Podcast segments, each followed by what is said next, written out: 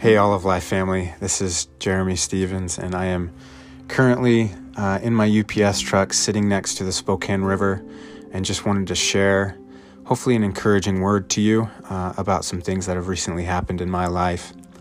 And um, the other morning, I was sitting with Bonnie and we were talking about life, and I just began to share with her that I had been not sleeping well recently. I had been waking up in the middle of the night and my mind would not shut off and I felt frustrated and angry at work and throughout my day and just felt really emotional and I felt like I couldn't control it and um and just really having a hard time and uh, and of course I have all these podcasts that I'm listening to. I have the news that I'm listening to. I have devotions and sermons that I'm listening to and and Bonnie just spoke right into it and just said, "I think you're feeling anxiety," which is something that I don't feel, and so um, it was very new to me, and and we just sat there and processed it, and and Bonnie was really encouraging and prayed with me and and,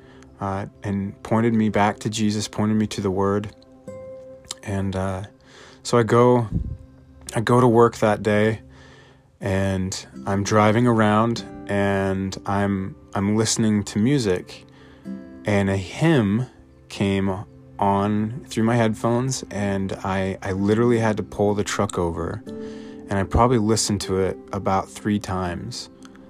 And I'm just listening to it and it's just it's it's grabbing a hold of me. And I, I begin to tear up and just and just kind of kind of just sit in the sweetness of that moment. And the hymn, the hymn is Turn Your Eyes Upon Jesus. And I wanted to read it to you and hopefully direct your heart back to Jesus. And so the hymn starts out and says, O soul, are you weary and troubled? No light in the darkness you see. There's light for a look at the Savior and life more abundant and free.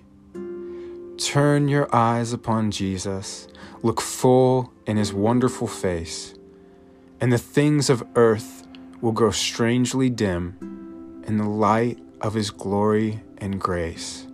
I just heard that knowing it was as if it was as if Jesus like grabbed me by the face and say, "Look at me in this moment. Look at me.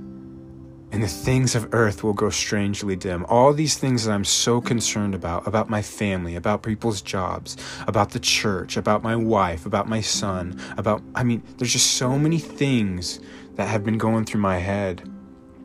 I just felt like my father grabbed me by, by my face with both hands and just said, Look at me. And it was just such a sweet moment. I keep coming back to it since then. And uh, and I'm just so thankful for it. And I, I kind of, I just want to pray that that would happen to you as well.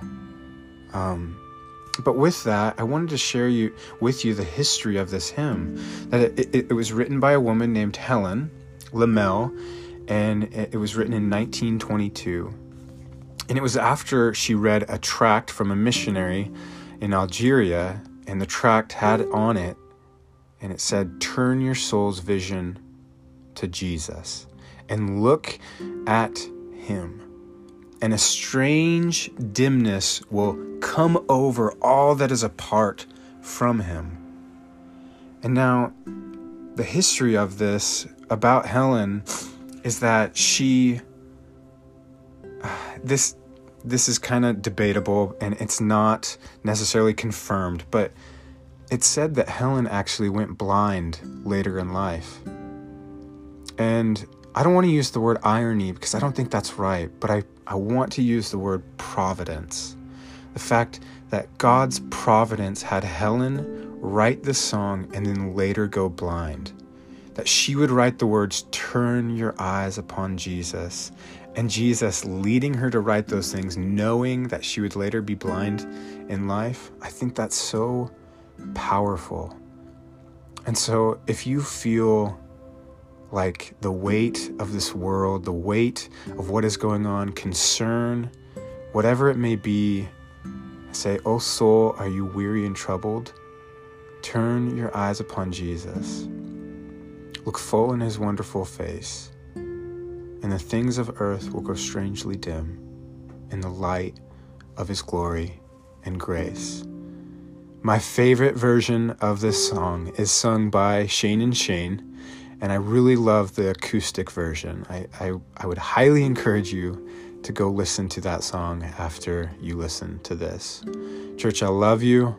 Um, we are praying for you, and uh, I do look forward to when we get to meet again and hopefully bump elbows at least. I love you, church.